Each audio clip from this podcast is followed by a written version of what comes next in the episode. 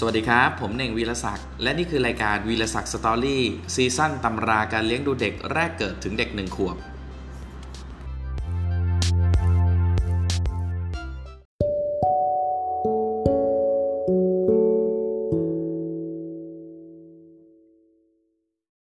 สวัสดีครับ ตอนนี้ก็ยังอยู่ในวัยเด็ก 6 เดือนถึง 7 เดือนนะครับ วันนี้เราจะมาคุยกันเรื่องของสภาพแวดล้อมนะครับว่าเด็กวัย 6 เดือนถึง 7 เดือนเนี่ยมี สภาพแวดล้อมอะไรบ้างที่เราจะต้องอป้องกันแล้วก็ต้องดูแลเป็นพิเศษนะครับสามหัวข้อด้วยกันนะครับ หัวข้อทีหนึ่1 ก็คือการป้องกันอุบัติเหตุ หัวข้อที่ 2 คือของเล่น และหัวข้อที่3ฮะก็คือพี่น้องสำหรับเด็กที่ 6 เดือนถึง7เดือนเนี่ยหัวข้อแรกเลยนะครับ การป้องกันอุบัติเหตุเด็ก อายุเท่านี้เนี่ยส่วนใหญ่เนี่ยจะพลิกตัวได้เองแล้ว ถึงแม้เนี่ยจะยังคลานไม่ได้ เด็กก็พอจะเคลื่อนตัวไปยังที่ที่ต้องการไปได้นะครับ เคยมีตัวอย่างของเด็กอายุ 6 เดือนเนี่ย ซึ่งคุณแม่ให้นอนอยู่ชั้นบน แล้วตีแล้วตื่นกลิ้งตกบันไดลงมาในระหว่างที่ คุณแม่เนี่ยไม่อยู่นะครับ ถ้าคุณแม่ให้ลูกอยู่ชั้นบน ระเบียงและบันไดเนี่ยจะต้องมีที่กั้น อย่าคอยให้ลูกคลานได้เสียก่อนนะฮะ เพราะอาจจะไม่ทันเสียแล้ว เด็กบางคนเนี่ยพอโดนน้ำร้อนในกระติกเนี่ยที่คุณแม่วางไว้ลวกเอา เพราะคุณแม่เนี่ยคิดไม่ถึงว่าเด็กจะไปถึงกระติกได้ เตารีดเอ่ยเตาไฟฟ้าเอ่ยเครื่องใช้ไฟฟ้าที่ใช้ในห้องเนี่ยไม่ควรให้อยู่ในที่ที่เด็กจับต้องได้เป็นเด็ดขาดเลยนะครับ อันตรายมาก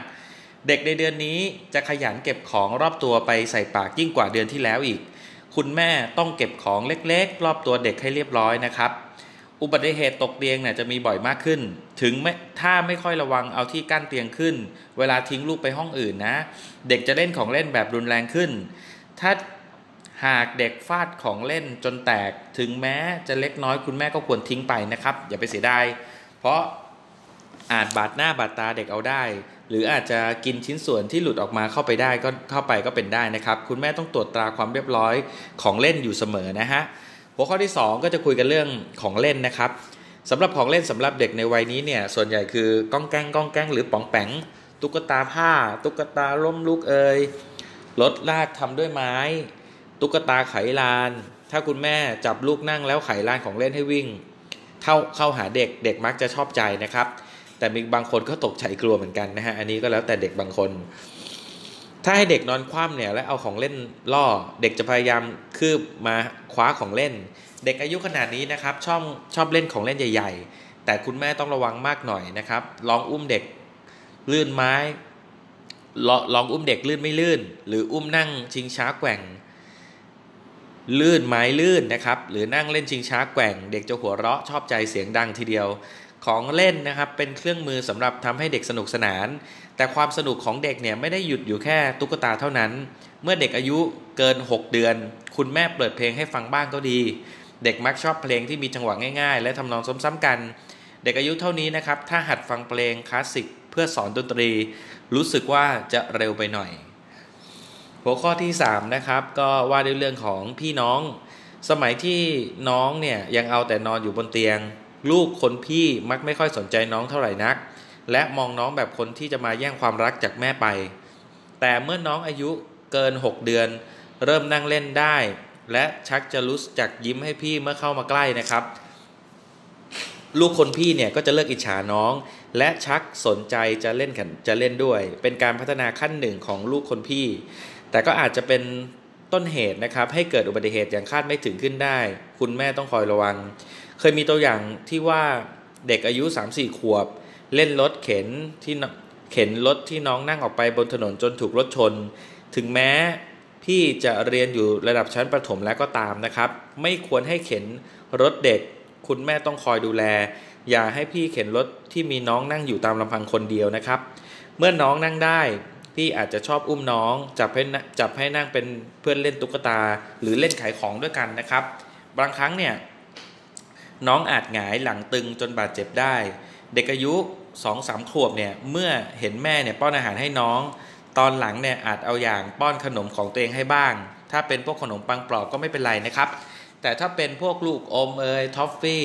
อาจเกิดอันตรายติดต่อ ติดอาจเกิดอันตรายติดคอน้องได้นะฮะ ต้องระวังเลย มีตัวอย่างอีกรายหนึ่งนะครับ เด็กอายุ 6 เดือนเนี่ยแย่งของเล่นของพี่ชาย พี่ชายเนี่ยพยายามแย่งคืนนะครับ แต่น้องกำแน่นไม่ยอมให้ พี่ชายเลยเอากล่องไม้ใส่ของเล่นที่วางอยู่ใกล้ๆฟาดหัวน้องโครมเข้าให้นี่นะฮะเด็กนะครับความเป็นเด็ก คุณแม่ควรระวังนะครับ อย่าปล่อยพี่ตัวเล็กๆสองสามขวบไว้กับน้องตามลำพัง ในบางครั้งนะครับ พี่ในอายุนี้อาจจะสนใจน้อง โดยเอานิ้วจิ้มตาน้องดูว่าตากระพริบได้ไหม หรืออาจเอานิ้วบีบจมูกน้องก็ได้นะครับ เวลามีงานเทศกาลเช่นลอยกระทง พี่ชายเล่นดอกไม้ไฟให้น้องดูคุณแม่คุณพ่อคุณแม่ต้องนั่งอยู่ด้วย อย่าปล่อยให้เล่นตามลำพังนะครับ ลูกคนพี่เนี่ยที่ไปโรงเรียนแล้วมักนำโรคมาติดต่อน้อง เด็กอายุเกิน 6 เดือน จะติดโรคอิสุอิสัย ไอกลนหัดอิสุอิสัยนั้นเนี่ยถึงจะติดอาการถึงจะติดเนี่ยอาการก็ไม่รุนแรงนะครับ เพราะว่า ควรให้ดิให้ดิกให้เด็กติดเร็วๆหน่อยจะดีกว่า ส่วนไอกลนนะครับ ถ้าหากฉีดวัคซีนครบ 3 ครั้งแล้ว ถึงติดโรคอาการก็เบา แต่ควรพยายามอย่าให้ติด ควรให้นอนแยกห้องกันสำหรับหัดถ้าติดในช่วงนี้อาการจะหนักกว่าเด็กโตนะครับ ถ้าหากรู้ว่าลูกคุณคนพี่เป็นหัด ควรให้น้องฉีดแกมมาโกลบูลินเอาไว้ โรคคังคูมครับ ถ้าเป็นตอนนี้จะเบาดูภายนอกเกือบจะไม่รู้เลย ควรให้ติดเสียเลยดีกว่า แต่เด็กเนี่ยติดโรคแล้วหรือยังไม่ติดมักจะดูไม่รู้ ต้องตรวจเลือดถึงจะรู้นะครับสำหรับหัดเยอรมันเนี่ยเด็กทารกก็เป็นได้ แต่ไม่ค่อยเห็นเด็กอายุขนาด 6 เดือนเป็นโรคนี้ ถ้าเด็กน้องเนี่ยถ้าเด็กคนน้องเป็นสาไข้ ซึ่งปกติจะไม่ติดอายุเกิน 2 ขวบขึ้นไปนะครับถ้าแต่ถ้าคนพี่อายุไม่ถึงขวบครึ่ง และยังไม่เคยเป็นโรคขาไส้ก็ไม่แน่นะฮะ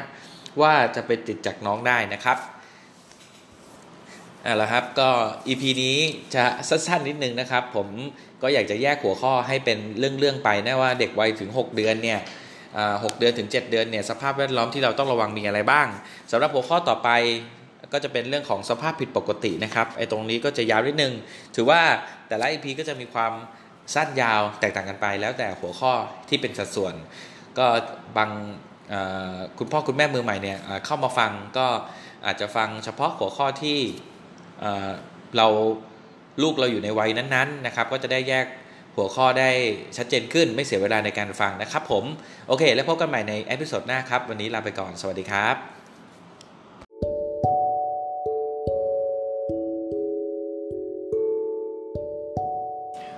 หวังว่า episode นี้ จะมีประโยชน์กับคุณพ่อคุณแม่มือใหม่ ไม่มากก็น้อยนะครับ และพบกันใหม่ในตอนหน้าวันนี้ลาไปก่อน สวัสดีครับ